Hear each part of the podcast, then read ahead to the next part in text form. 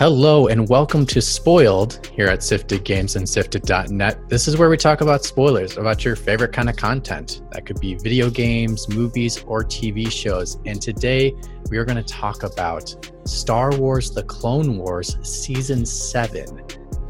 And I am joined by Matt from Game Face. Matt, how are you doing? All right. Still still locked down, but glad of time to watch Clone Wars. I actually rewatched the whole series while while we've been doing this. Yeah, I'm, that that must have been really fun, especially because Disney Plus came out, and that kind of was yeah. a good thing to promote it. Sort of. There's a lot of filler in that series. Um, I I think there's a reason all those you know watch guides exist for it. Um, Very because there's a there's a few arcs in there where I'm like, you know what, I'm just gonna jump ahead. I'm not gonna I'm not gonna make the Battle of Mon Cala. Like it's just it's sometimes it just bogs down and sort of filler and I, I have to move along. I think Rebels is Rebels is a better paced and structured show, but I think Clone Wars has higher highs.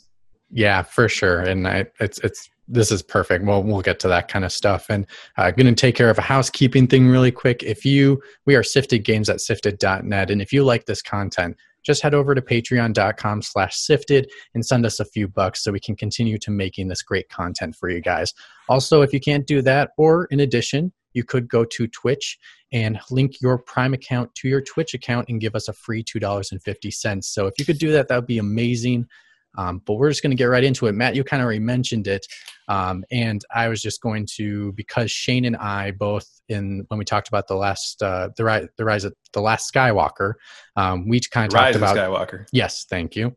Um, that we uh, mentioned what we. Uh, what Star Wars was like us for us our first times and as a kid, and mm-hmm. what was our first movie, and what our um, what we know about the series. So I kind of give it to you to just let us know kind of mm-hmm what your history with Star Wars is like. Um, my first Star Wars movie was the original. Um, my dad took me to see it uh, in 1980 uh, when it, they reissued it before uh, Empire came out. Maybe it was 79. I was three or four. And so he knew the new one was coming out, so he took me to see the old one when they reissued it. Because back in the day, there was no home video, there was no uh, DVDs or uh, really even VHS or rentals anything or v- VCRs were very new, uh, about a year or two old at that point for you know widespread home use. So if you wanted to see a movie, you saw it in a theater, or maybe you're lucky and it aired on TV later. But there was a, there was a period of time when I was a kid and before when if you had a favorite film, there was a chance you might see that movie three times in your life like because it would never run in theaters again. And there was the only people my dad was a collector at the time and he would he actually and his he and his friends collected individual film reels of the movie. So you'd hunt down the actual reels they played in theaters of these movies and you'd project them with a home projector and that's how people would watch movies that they loved uh, without waiting for uh, a reissue or another release in theaters. But he took me to see the, the original reissue and then we saw empire a few months later when that came out, and I loved it to death. Uh, in part because of the AT-ATs. I love the AT-ATs. Uh, they're dinosaur robots, which was like the coolest thing I'd ever th- encountered in my entire tiny life at that point. And I waited three years for um, for Return of the Jedi. Uh, he would get, he subscribed to Daily Variety, which is the still today the the you know, industry newspaper for film and TV and any anything that came through on on the new Star Wars, he would hand over to me to to keep. And so I got a bunch of like things. And I remember he gave me this huge fold out thing that it came, the, that the issue came in. So it was the size of a newspaper, and on the front it said, uh, "20th Century Fox and Associates are proud to be to be distributing the number one and number two box office grossing films of all time." And you opened it up to be like a double gatefold thing. And it had the poster of Star Wars and a poster of Empire and said Empire Strikes Back and had like the, the box office total at the bottom of each of them.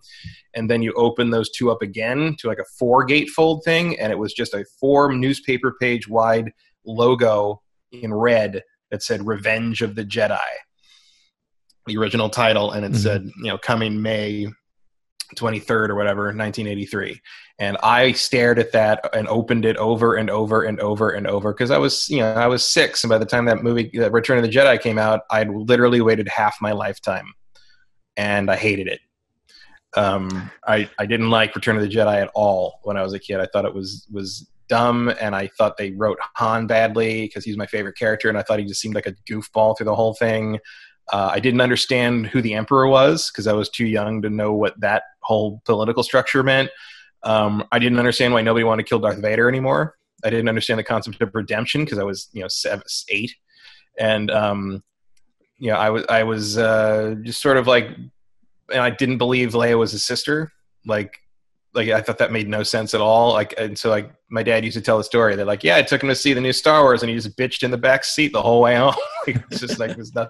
And I was done with Star Wars after that. Like, I basically like kind of didn't. I didn't want any of the real. I really want any of the toys. I didn't want to to play with my stuff all that much anymore. It just sort of disappointed me, and I moved on to Transformers the following year and never looked back.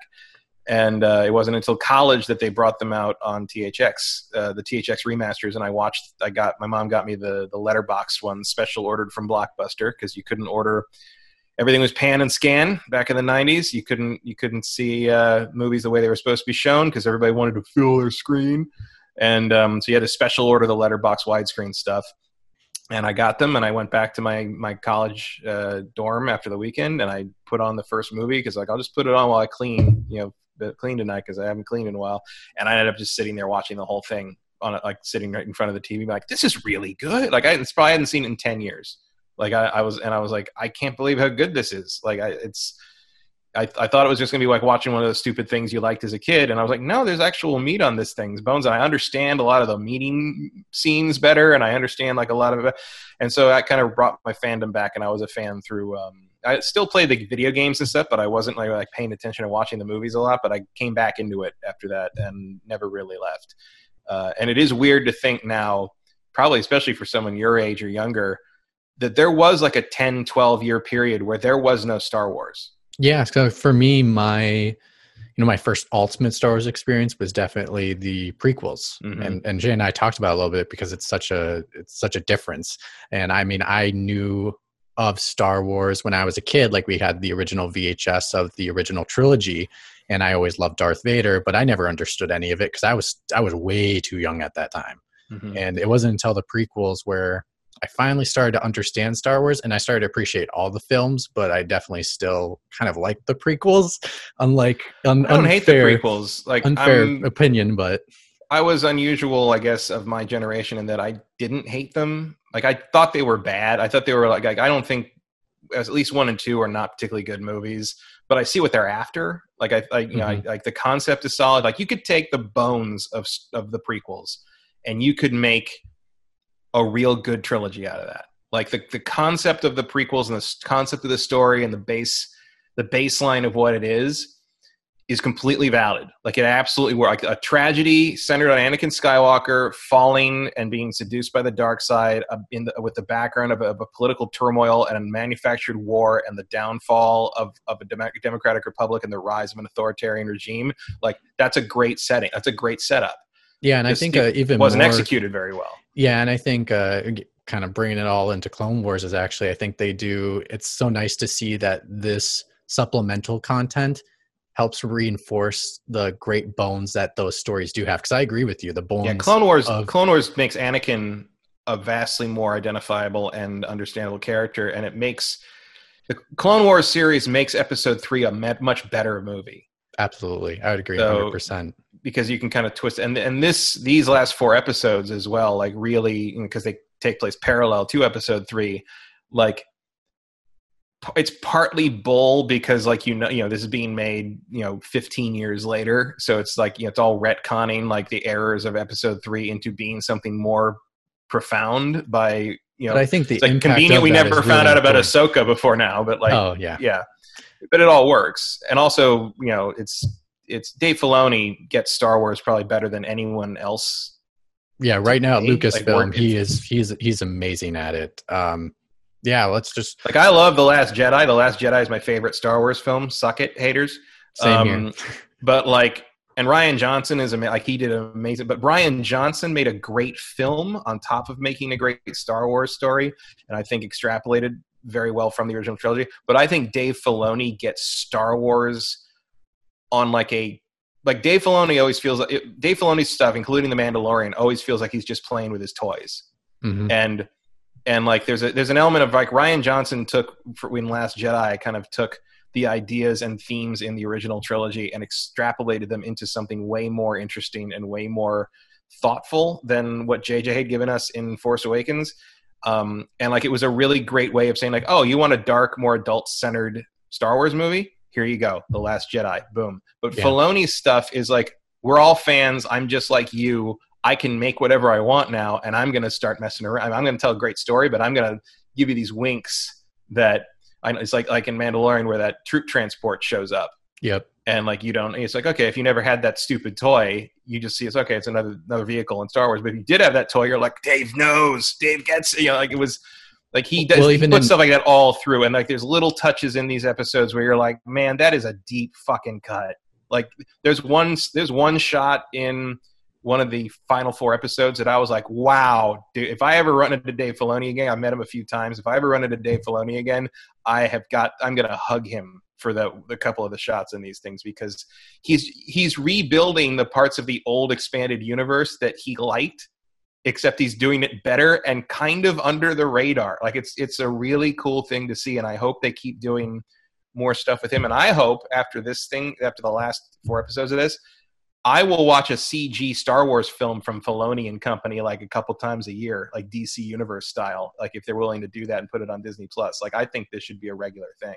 They Absolutely. just prove they just proved that they have the chops for it. So yeah, the, let's qu- do it. I would I would say I think we both agree the quality on this is I mean you, there's the first chunk of episodes which actually we should just get to really quick Yeah. and then we can get to the really really really good stuff which I think which is everyone would which is a good description of the season in general. Like just Yeah. get through those first few and get to the part you want to see. I, I think the first few really uh, show what Clone Wars started to turn into in regards to if you were watching the first couple seasons of Clone Wars, it was very much a kiddie by the book, Yeah. one episode thread.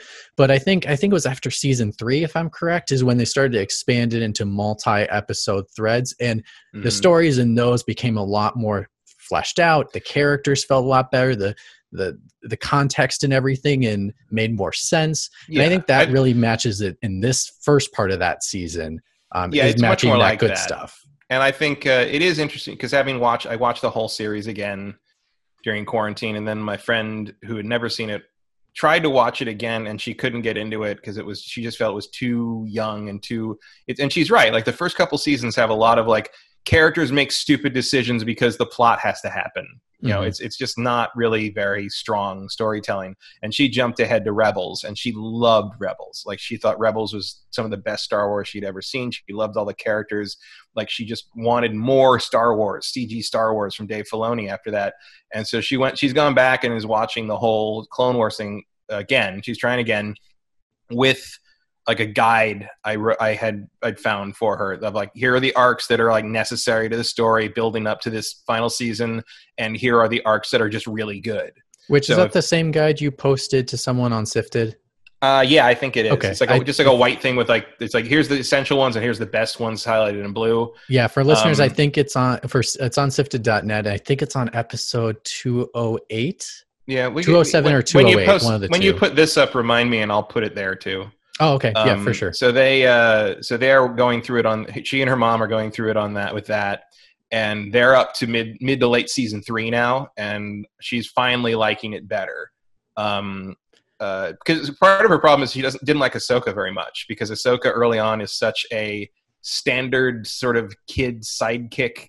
You know, the kids need someone their own age to sort of get into the story. Like, uh, you know, she's Spike with Bumblebee. She, she's the Spike to to Anakin's Bumblebee, or she's the the Bumblebee to Anakin's Optimus uh, to Obi Wan's Optimus Prime. You know, she's the she's the annoying kid character that like everybody in the eight every executive in the '80s thought a kid needed to identify with anything in a cartoon series, right? Yeah, it's the one that says "Go away, kid." Like, st- stop Right. bugging me with this. It's like this is not important. Stop it. and she gets way better moving on. So that so I so I think season three is where there's some good stuff in season one and two. And there's a couple things like the the rookies, the episode rookies, where it's like Yes. the, the early on the clones that are in like, like they get attacked and they're they're the commando droids come in.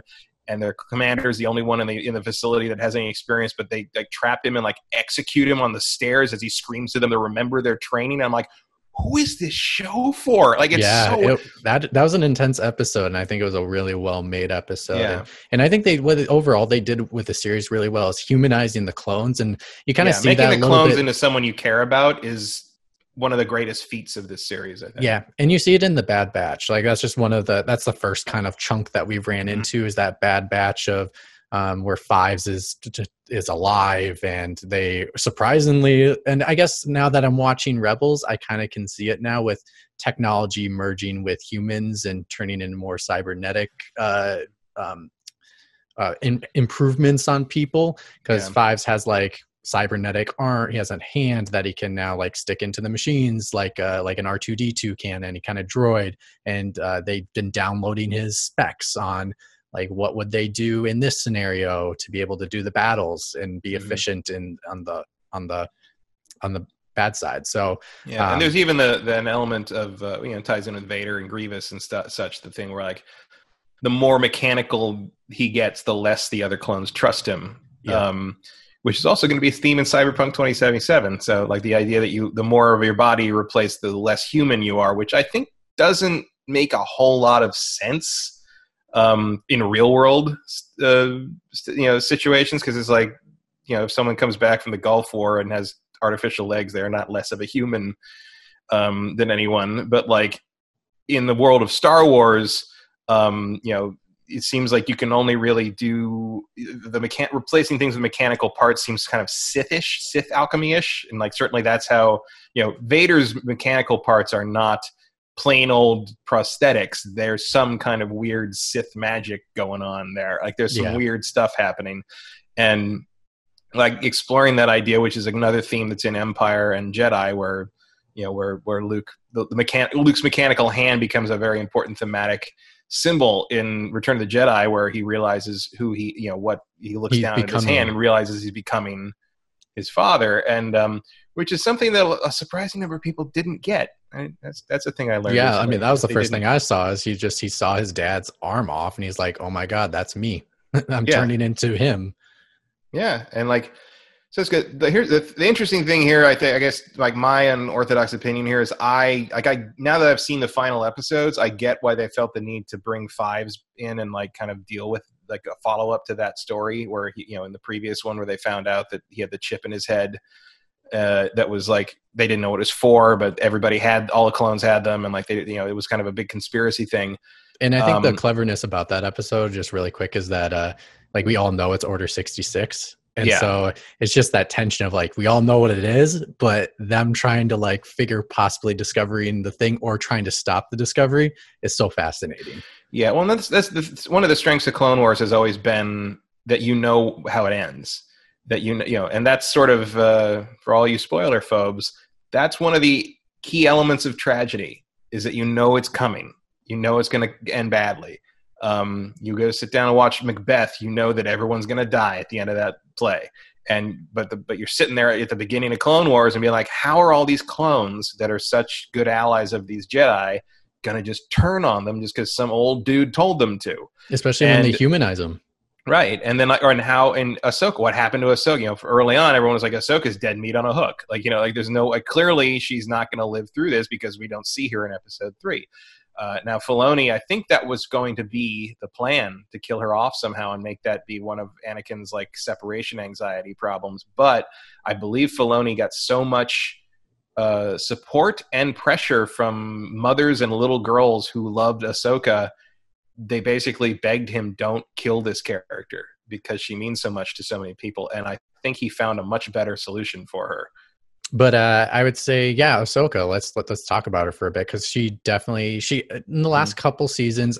It's weird because uh, the the show transferred to Netflix last season for its sixth season, and so it didn't really Mhm. have a lot of plot storylines that came through. So it's it's kind of like Ahsoka stuff took place Yeah, in season, season, six was pretty much like season six was pretty much just like we're gonna wrap up a couple of loose threads and we're gonna um uh like there were some unfinished shows that Filoni wanted to do and uh it's funny that like this you know this series took 12 years to make. It started in 2008 and sometimes you see the the the show slips and doesn't remember that the Clone Wars in universe take place over two years, like a little under two years.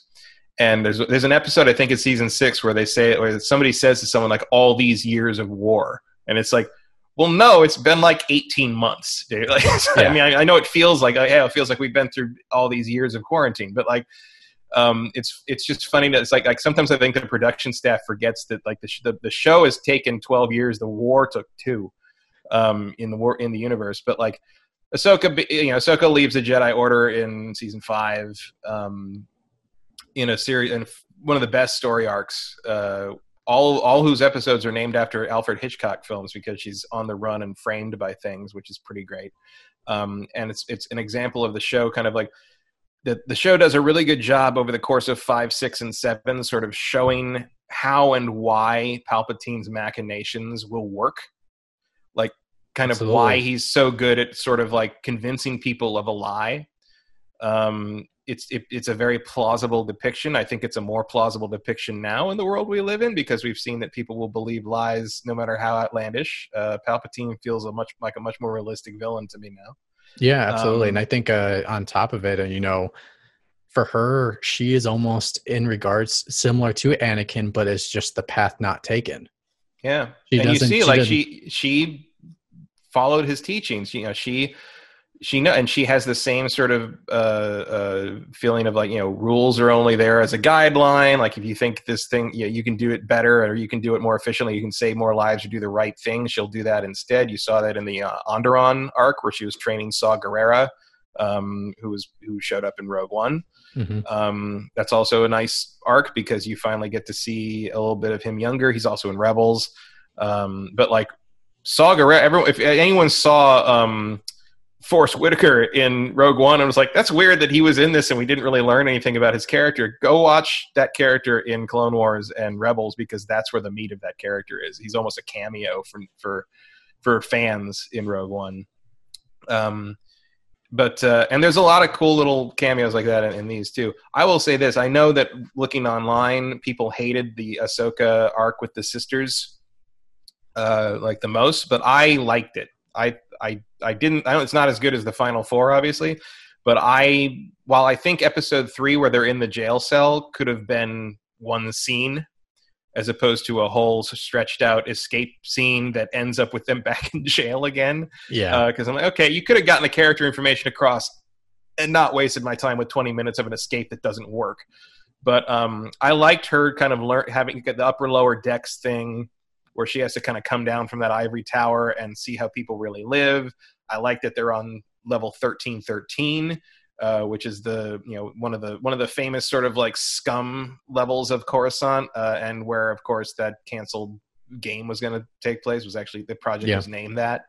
Um, and I, you know, and having to kind of learn, there, there's a weird sort of like veil. It's not even veiled really at some point. Like there's a criticism of sort of a capitalist system in the Clone Wars, where like you look at these situations where they have this fantastic technology, they have these things they can do like unreal, magical tech tech things, but people are still starving in the streets. People are still beholden to like shakedown artists like you know uh, uh, trying to run their businesses and stuff like it's and it's part of that is because it's a you know it's a mashup of space opera and sort of like westerns so you need that corruption kind of mob element to sort of give the underworld its flavor, and and, and that's sort of what Jabba the Hutt was in the first place. But um, you hit a point where like just all the talk in in this series, especially about like people being under crushing debt and people being unable to make ends meet, and the, the, the frequency of slavery and the amount of resources spent at the top for this like crazy inter crazy interplanetary war, while like people in like like speeder repair shops like are like living as orphans with with parents that were killed by like you know the, like that's a really cool backstory that they use where the the girls lost their parents because of a mistake the Jedi made. They were the parents were collateral damage during a yeah. chase with Cad Bane that actually happened in the series several seasons ago that Ahsoka remembers. Yeah, and she was like, a part of it. So yeah. she like she's like, "Oh, I take," and I think that was the thing that made her not want to say anything to anybody yeah. because she she is feeling responsible for that and understanding that you know maybe it kind of in that episode in a sense and it does set up that for four per, uh, four episode arc, which um, for that next arc of Order 66 Mhm. um, is just reassuring her and reaffirming what she believes in regards to things need to change. Yeah, and also like it's she's an interesting it's an interesting parallel with Anakin because the difference between Anakin and Ahsoka is she's able to let go. She walks away, she accepts her new reality, she finds a new place to be, but then when it, when the chips are down, she does go back to try to save the people that meant something to her, but Anakin could never do that. Anakin Anakin can never do that. Anakin can never delegate. Anakin couldn't accept that he couldn't solve all of it. And um, Yeah, because he just he wishes he could, and that's what he uh, hopes to do in, in Yeah. taking his new role as Darth Vader. And and that's what he's used to doing. Like every- other time that's worked. Like he spent the whole Clone Wars doing that, and that's shown very clearly at the beginning of that that Order sixty six arc, which is the best written Anakin has ever been. I think, and yeah, we can get right into that. I mean, Yeah, that, that's like these- it's so well done. like this so clearly these four episodes were the order 66 arc was meant to be a movie um to the point that it starts with the old green lucas art lucasfilm uh text logo um and because the budget is crazy high uh the pacing is incredibly good the choreography is amazing um Yeah, I was gonna say fact, best, this- so, best best best sword fight. I mean, lightsaber Oh, yeah. fight between Ahsoka and Maul yeah ever in the series. And I'm like, And the, this is uh, phenomenal! Wow, yeah, like give me and- more of this. and the um uh like these episodes are so much better than the rest of the clone wars series. It's annoying. Like and i know they couldn't all be like that because it's a long series and there wasn't the budget and there wasn't the freedom to do it there wasn't the tech.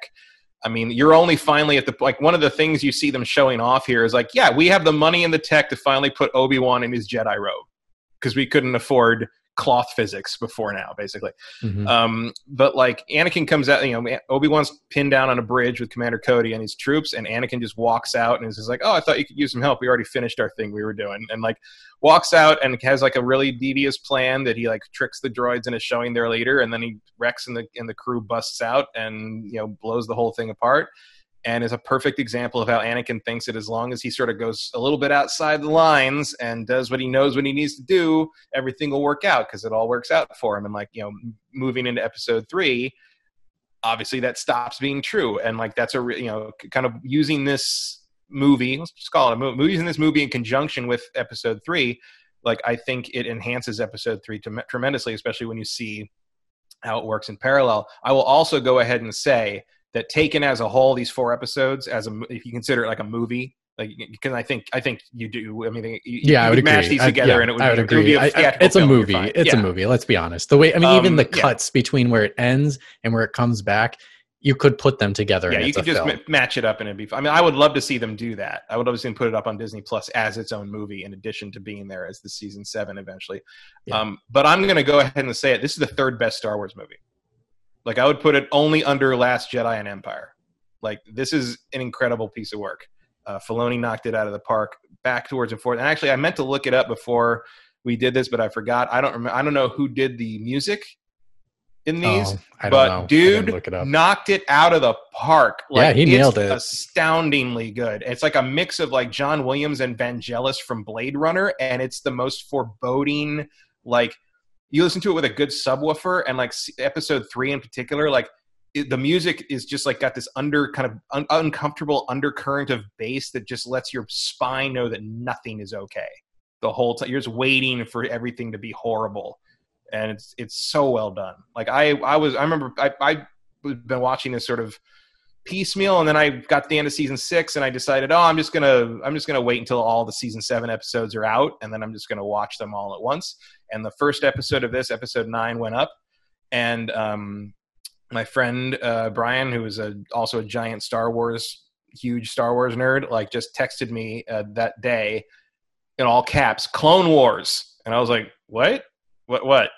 He's like, have you not seen the? ep-" I'm like, he's like, he's like, best animated Star Wars thing ever. You need to see it right now. And I'm like, all right, what else am I doing? So I loaded up. I could not believe it. Like the the scene in in the first episode where Ahsoka jumps out of the the the lander and just like fights her way down to the ground. That is one of the greatest scenes in Star Wars. Period. Full Yeah, stop. it's- like it's- that is it's so good. amazing stuff.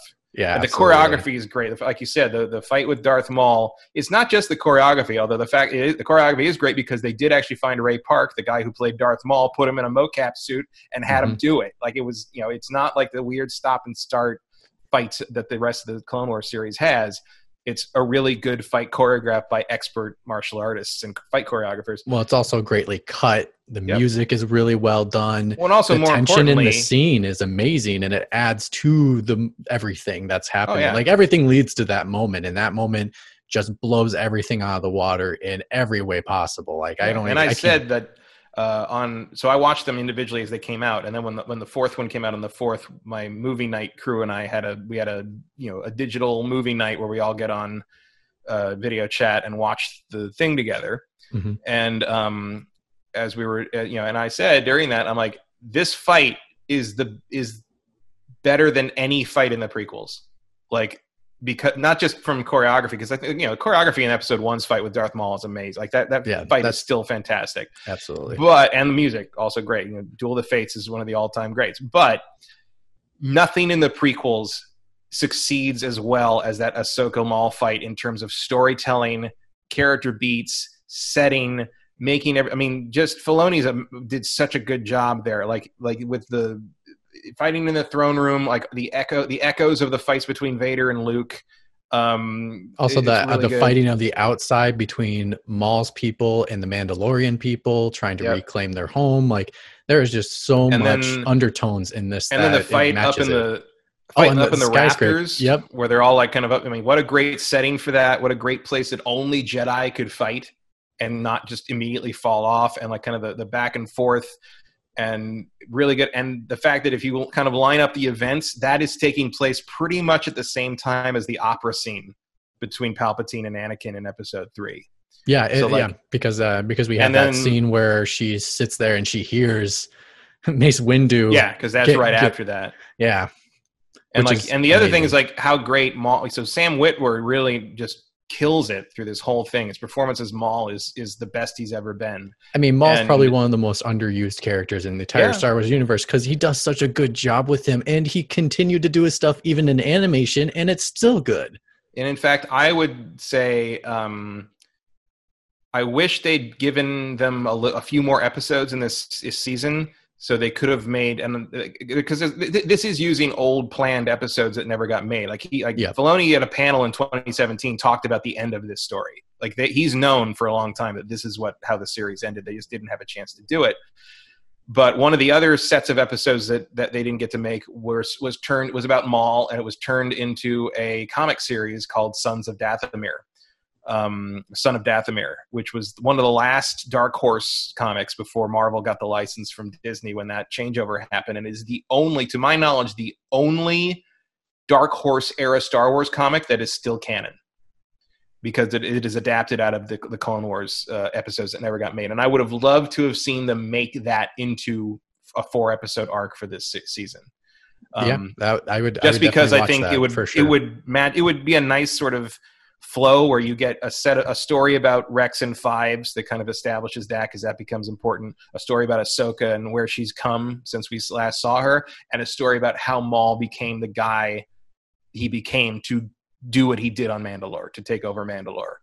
Um, like I think I think because those are your three primary characters in this final arc, and it would have been nice to have highlight each one in his, their own story arc. So I would have liked to have seen that, but that's my only real criticism there.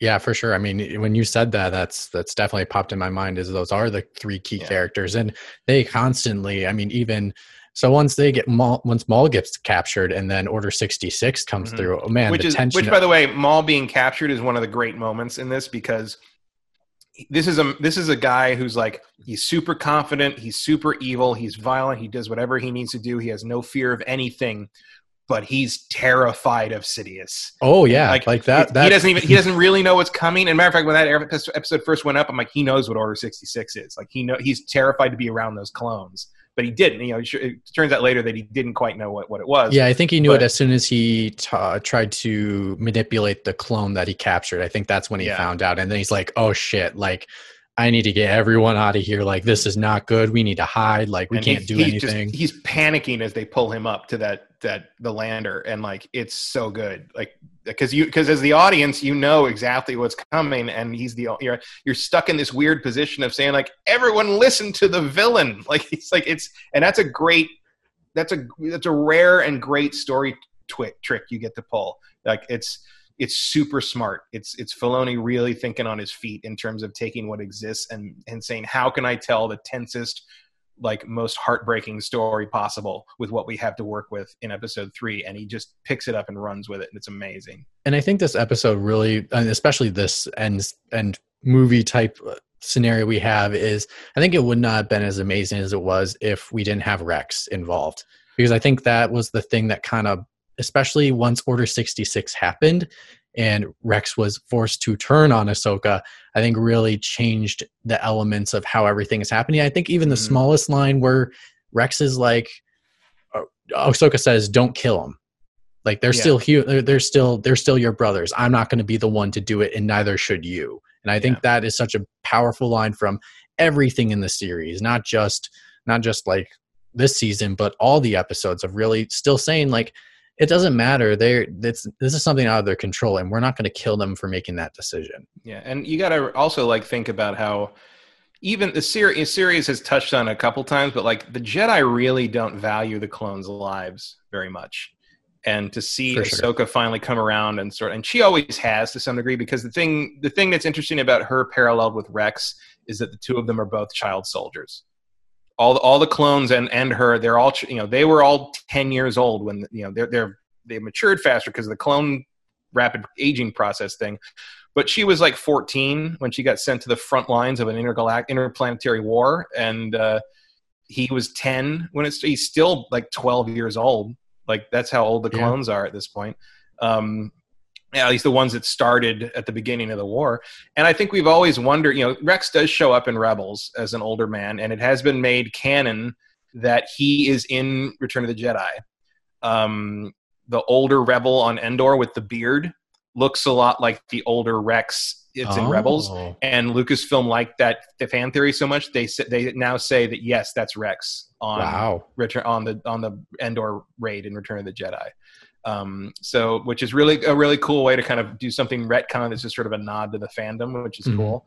Um, so I think that and, and I think that scene with him is really good in the sense that because he survived Order 66 and when you run into him in Rebels he is not he's, he's kind of a refugee like clearly he's with he's with that crew that did not follow Order 66 everybody's I think we all just kind of assumed like oh well Rex is so close with Ahsoka and Anakin like he he wouldn't have done that like he wouldn't have have turned on them and like introducing the chips in the head and sort of like how powerful and how pre-planned that all was and making it so even he turns makes Order 66 much more tragic and Yeah.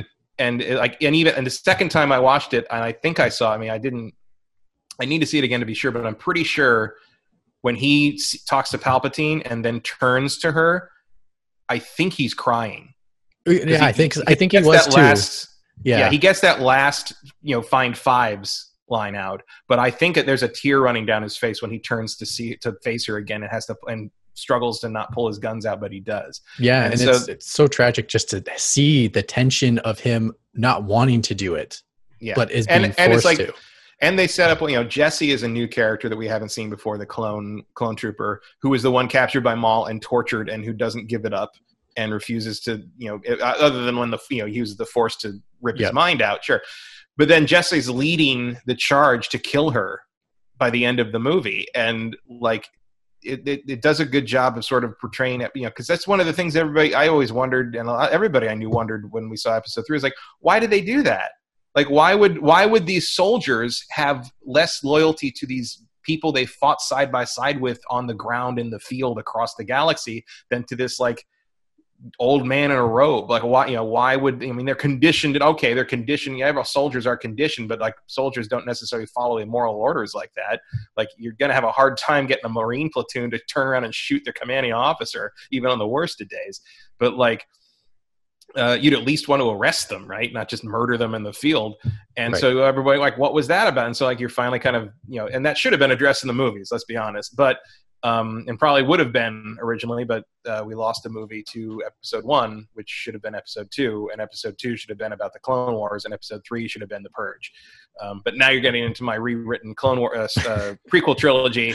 Um, because here's here's a fun here's a fun fact. Because back in the day, Gary Kurtz used to talk a little more openly about the original nine movie plan, um, which Lucas later denied as being true, but it was a thing that they talked about. Um, the original plan. So you had Star Wars, which was going to be the, the you know this trilogy, A New Hope, Empire. The originally the the, the plan was the prequel trilogy was going to be called Clone Wars, not Star Wars. So it would be Clone Wars, da, da, da, da, and then seven through nine were going to be called Jedi Wars. Oh, okay. Because originally Leia wasn't his sister. I mean, originally Vader's not his father. Vader is not his father in the original Star Wars. Um, that that idea didn't come up until the second draft of Empire. Um, and then Leia was brought in to ex- Leia as a sister was brought in to explain uh, no, there is another, because originally that line was a hook for the sequel trilogy. Because they were going to defeat Vader in Episode Six, and then Le- Luke was going to go have to find his sister, who was indeed a twin sister, and was being trained by a different group of Jedi on the Outer Rim. But a different group of Jedi in the sense of like Mace Windu, because you notice how Mace Windu is kind of a dick. Yeah. like he's sure. just a, he's a he's a different kind of Jedi from from Yoda. You know what I mean? Oh yeah. Um, she was going to have been trained by Jedi like him, and so she was going to be an aggressive fighter. Like she was going to be, we got to go find the Emperor and cut his damn head off. And Luke was going to be more the Zen monk Yoda style, and the the one of the central conflicts of the new trilogy was going to be. Um, Luke and his sister coming to terms with each other from their very different ideas of what being a Jedi should be because she would be a warrior type and he would be you know basically you're talking about the difference between like a jedi watchman and a jedi consular i guess would be Sure. like, Yep. you know, if you're going to go with Peace the, and war, basically. yeah, you're gonna go with the Kotor classes. It would be something like that. Like she would have the two sabers and be doing crazy stuff, and Yeah. he'd be like, um, "Maybe we should talk about it," you know, um, which would have been interesting. But they would have had to make that when Mark Hamill was more like you know thirty. Um, Right. but uh, so so that is so yeah so I have a whole thing where I, again like I said you could rewrite the prequels into something very it would be great it would be neat to redo the prequels now knowing everything we know knowing how Clone Wars in- integrating Ahsoka like sort of like telling a more complete and functional story. Um, it would be a really interesting exercise to to go back and do that. I'm sure they will one day Yeah, I mean, even Um, though I don't currently, I don't think it will happen. I do like these pieces of content that they're releasing that is Yeah. supplementing the bare bones of the good, the Yeah. bones that were there that were good, and that are it's going to make a good Star Wars. But to kind of, I just want to get to the last scene before we start kind of wrapping up a little Mhm. bit. The last scene with Darth Vader walking out into the snow and then holding Ahsoka's lightsaber, and the shot is just really well done. I think with when he looks to the sky and you can see his um part of his uh, burnt face, and specifically his through, eye through the lens through the lens. which is a direct reference to the first movie because the, the eyes on the on the first movie's Vader suit are red and they are a little see through. You can see David Prowse's face through it in a couple of shots. So, which is like that's again that's what I'm talking about with Filoni's little nods to things like like if you look closely, Vader in that shot is an Episode Four suit, and you can tell that because he has the red eyes. He has the the the tunic is over his armor, which was a mistake that they just sort of rolled with, and it's under the armor in Empire and Jedi as it should be. And then um, he has, if you look real, here's a real close one. If you look at the the, the breath mask, so there's two little silver like knobs down yeah, at the bottom of the pointy, mouth. aren't they? Yeah. So in the first movie, this one's here and this one's missing. Oh, The one on his right side is missing, and they're they're both there in Empire and Jedi. But in the first movie, this one is gone. And I learned that because I ordered the sideshow 12 inch Vader figure, Episode Four version, when they put that out years and years ago, and it arrived, and it didn't have that silver thing there. And I'm like, oh, did that fall off? Did, did it break off or something? And then I and then I looked through, and I looked at the pictures on the box, and I'm like, oh, it's like that in the pictures. Is that? And I looked up pictures from the movie, and I'm like, he doesn't have one of them on, on the like, wow that's essentially so Filoni knew that Filoni made sure that that looked the way it's supposed to look that is almost certainly the last time he held a blue bladed lightsaber uh, Yeah. before he died before the end. It's also you know more you know more um, more fitting in the sense that um, you know it's not just his you know blue bladed lightsaber, but it's one he made.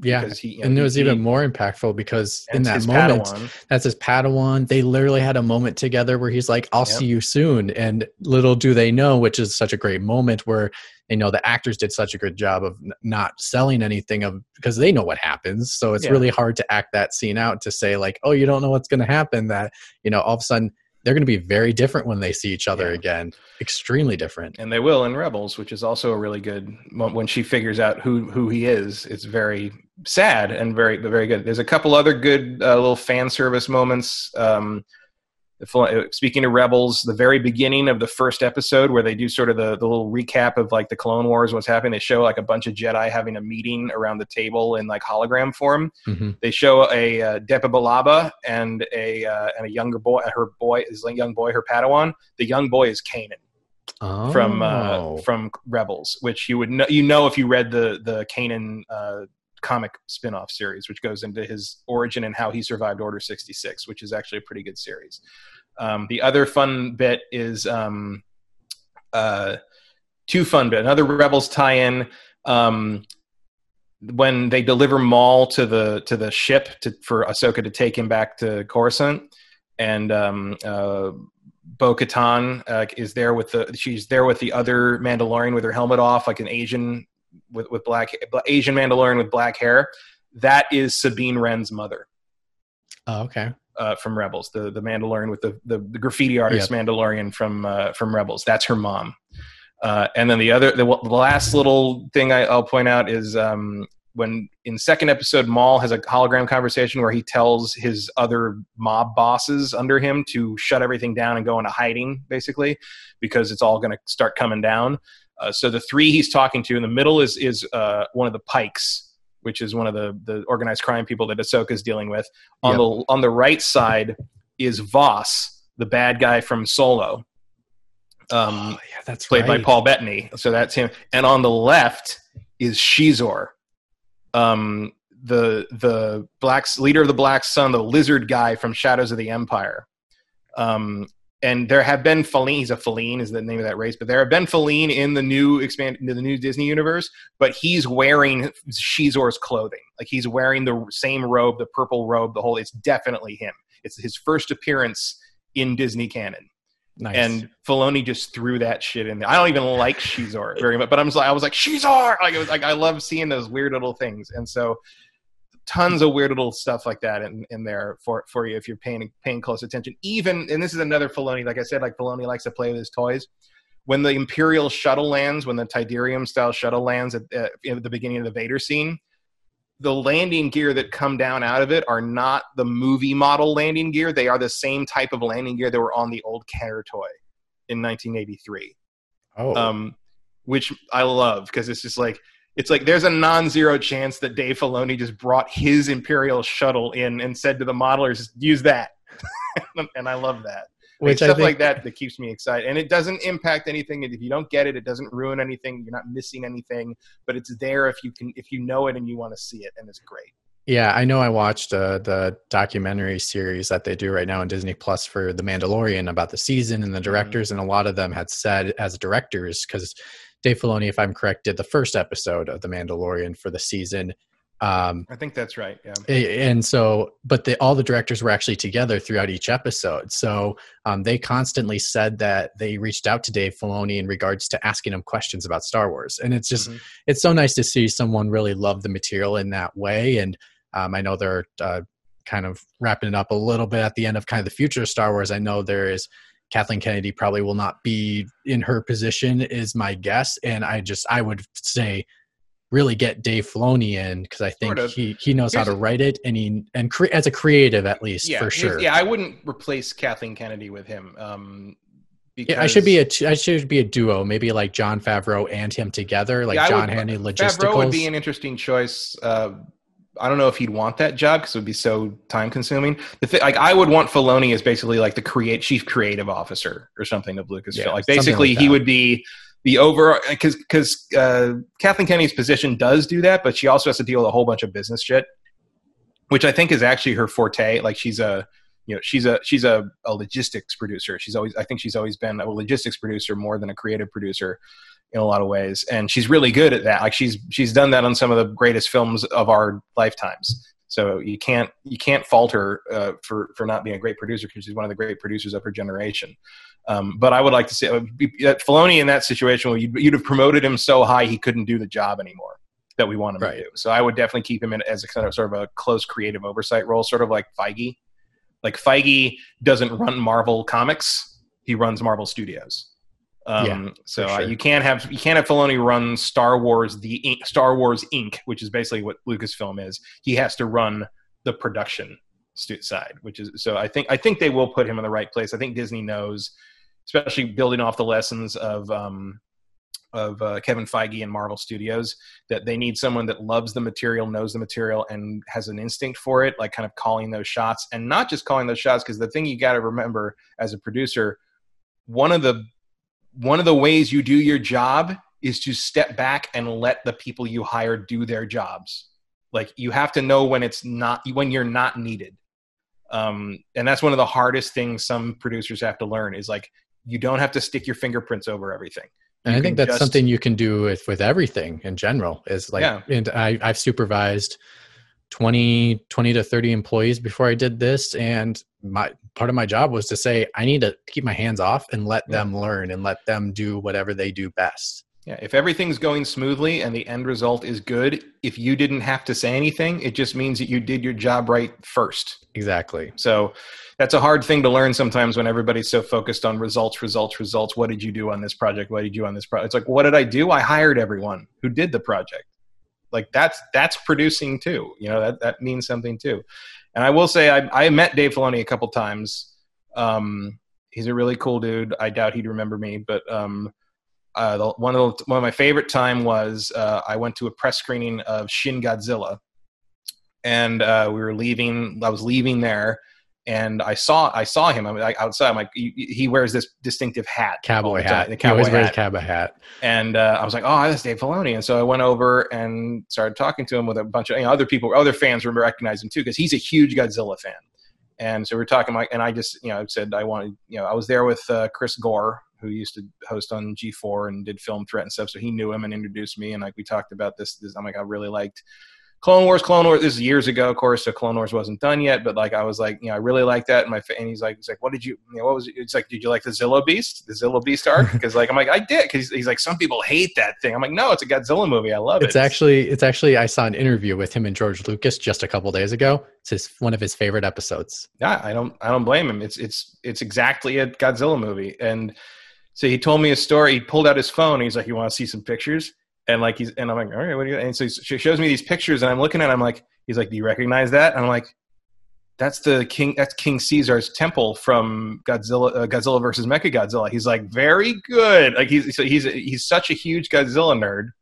He went to Okinawa with his wife and took pictures at the actual locations of Godzilla versus Mechagodzilla, oh, and awesome. um and like has pictures of him holding the shots from the movie up against the actual location. And he also brought in he flew in like packed up and brought with him because they were going to like a like an anniversary i think the 50th anniversary um, screening of godzilla in tokyo.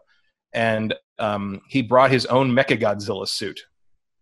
And he had it on he went to the premiere and it was such a good suit that the toho people thought he was there working for them like he oh. and they brought him into like the v this special area and the vip and it wasn't until it took like 20 minutes until he took his helmet uh, that the thing off and they're like what the hell? It's a white American guy. like in like they thought he was there because they hired him, but he's like, no, this is just my suit. And they're like, wow. And then like when they found, I guess they found out who he was, and like they let him stay and and hang out. But like, cool.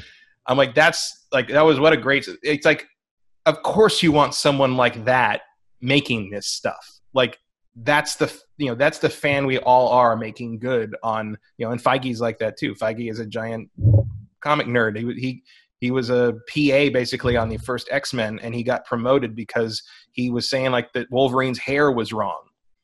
And it should be and, and hugh jackman who to his credit cared so much about getting this stuff right said okay let's go to the makeup room hair the hair room and like show me how it's supposed to be. And he and like feige did his hair up into the wolverine points and after that like he basically got promoted to like lore master and that's how he started in marvel movies. Oh, that's um, awesome. so every once in a while like you get one of the right people in the right place and I think Filoni is that for Star Wars right now, especially moving forward. Now that you no longer have the structure of the the trilogy, um, and you're kind of like you have to start telling kind of in, individual stories, which I think has been the weakest the weakest part of the movie so far. You know, Solo didn't really know what it was was about. Uh, I have heard that the this final arc, this Order sixty six arc with Ahsoka, was actually pitched as a possibility of, for the movie that Solo ended up being, like that that slot that you know that was supposed to be a Star Wars story slot, and I believe I've been told, I don't know if it's true, but I was told that Filoni pitched this as why don't we make this that movie? Mm-hmm. Um, I think that would have been a much better decision. Yeah, um, for sure. I mean, that would have been amazing. But to... uh, going forward, I think between this and Mandalorian, um, Filoni has proven his chops as the person who needs to kind of guide this series forward into this new wilderness of being being Star Wars without Skywalkers right. know? and uh, we'll see how it goes but like i know disney wants to do the thing with like disney plus. They want new star wars content every week on disney plus of some you know right now it's the mandalorian behind the scenes series. Uh, yep. cbs all access is going to do something similar with star trek. Like there's going to be new star trek every week on cbs all access. Um, some of that looks pretty good. Some of that's going to be pretty good too i think. But i'm very much behind the idea of of letting Filoni kind of run wild in this universe for a while because I don't think anyone else, even as much as I love Rian Johnson's take in Last Jedi, he's got other things to do. He's got a career to worry about that doesn't have anything to do with Star Wars. I'd rather see him making his, his own, you know, would I have loved to see Rian Johnson write and direct uh, episode nine so we would have gotten something that wasn't a pile of complete garbage? Yes. But am I more happy that Rian Johnson got to release a movie of his own and get nominated for an Oscar for it? Yes, that's the move he should have made. Like he, he, he made the best move for himself. And I will just have to deal with the fact that no one ever made episode nine, and it's really weird that that movie doesn't exist. Yeah, I think I, think I will say this, uh, uh, you know, in terms of like all the people who hate the prequels or whatever, episode nine is worse than all three prequels. I actually am a hundred percent agreement with you on that. So I w- I've spent years saying Episode Two is the worst Star Wars movie because Attack of the Clones is kind of a has a lot of bad idea. Bad, yeah. But if you strip Attack of the Clones down to its bones, there's you could make a good movie out of it. Rise of Skywalker is unsalvageable. Like it's rotten to the core. It's just it's that's the thing that I've always said. It's like I I don't necessarily like episode two, but like I can accept the events of episode two as having happened in Star Wars. Like Anakin got assigned to Padme and they fell in love and Obi-Wan found these clones and they got captured on Geonosis and there's a conspiracy with Darth with uh, Darth Tyrannus and Darth Sidious and a Clone Wars started because of the conflict on that and then they got secretly married and now we're moving forward in the Clone Wars and that's what happened. I can accept that. I think a lot of moment to moment choices are poor, let's say. Uh, sand is very rough, course. The, the bad decisions are coarse, rough, and get everywhere. But I can't do the same thing with Rise of Skywalker. I can't I can't in my mind accept the idea that somehow Darth somehow Palpatine returned. I cannot accept all the garbage that happens nonsensically in that movie. It is so I tried to rewatch it when it went on on Disney Plus, and I got about a third of the way through, and I'm like, you know what? I can't, I can't do it. And I made it through Solo again. I made it. I did. Actually, I, I, I will say Solo is my worst, but that's I will that's, have to that's just fair. I mean, that's that's fair. Solo is such an uninspired, dumb idea that like. But the thing with Solo is like Solo is just a movie. It's just it's a it's like Captain America one. It's like it has a beginning and a middle and an end and characters say words to each other and credits roll at the end. You know it's like the only thing i can say about solo is like i don't think i needed to see that. I don't think that needed to exist. Rise of skywalker is like what the fuck did you just do? Like the thing that's the thing is like rise of, I, I mean I, we could do our own separate show God, on uh, why I, sure. how much i hate rise of skywalker but it's like the prequels are all bad in a certain way that all bad Star Wars from George Lucas is bad. Like even the weird dumb parts of Return of the Jedi are are bad and dumb in the same way the prequels are bad and dumb for the most part. Return of the Jedi, if you look at it honestly, tells you the prequels are coming. Like Mhm. there's similarities sure. and structural parallels there that I like. I, like when you look at that in episode one, you're like, okay, yeah, we should have seen that coming, frankly. Um, whereas Rise of Skywalker is a bad J.J. Abrams movie. It's not a bad Star Wars movie. It's a bad J.J. Abrams movie, and that's a very different bad movie. It, is, it has more in common with into Star Trek Into Darkness than any of the prequels in terms of its flaws and failings. And I can't accept that as Star Wars, and I don't think I ever will. I walked out of all three prequels, even with my my misgivings about them, thinking, well, eventually they will be smoothed over in my brain, and they will all just be Star Wars. And that was true. It's always became became true, and even might eventually be true of Solo. But For sure. it's never going to be true of, of Rise of Skywalker. Yeah, I, I think we're total agreements on that. Thank so, God for this Clone war season and Mandalorian season one, reminding me all through the Rise of Skywalker debacle that Star Wars can and is still good. And that is a perfect way to end it because I think we're 100% in agreement on that too. So I just want to say thanks, Matt. I mean, I, I mean, it's fun to have conversations with you, and especially since you're a huge Star Wars fan, and I'm also not as big as you, but I'm definitely a big Star Wars fan as well. It's only so, because you haven't been alive as long. yeah, We'll I get there. I'll get there. There's so much lore. I'm like, holy cow. But then I'll be like an angry 65 year old complaining about episode thir- 34 and Who knows? the same show over and over again. Well, Dave Dave Filoni gets in the mix, that might change. So, um, that's true. So, uh, if you thank you so much for guys for listening. If you like this content, uh, check us out. We're sifted.net. Go to patreon.com slash sifted and just give us a couple dollars. You do get this content early if you are a patron. So, if you are not, head over to Patreon so you can get this as soon as we drop it. Um, also, if you can go to Twitch, you can link that Amazon account to your Twitch Prime to your Twitch account, and you can do that via Twitch Prime and give us a free $2.50. Uh, there is more to come with more spoils. Uh, we will definitely be touching games very soon. And I can't wait to do that with everybody. So we will see you next time.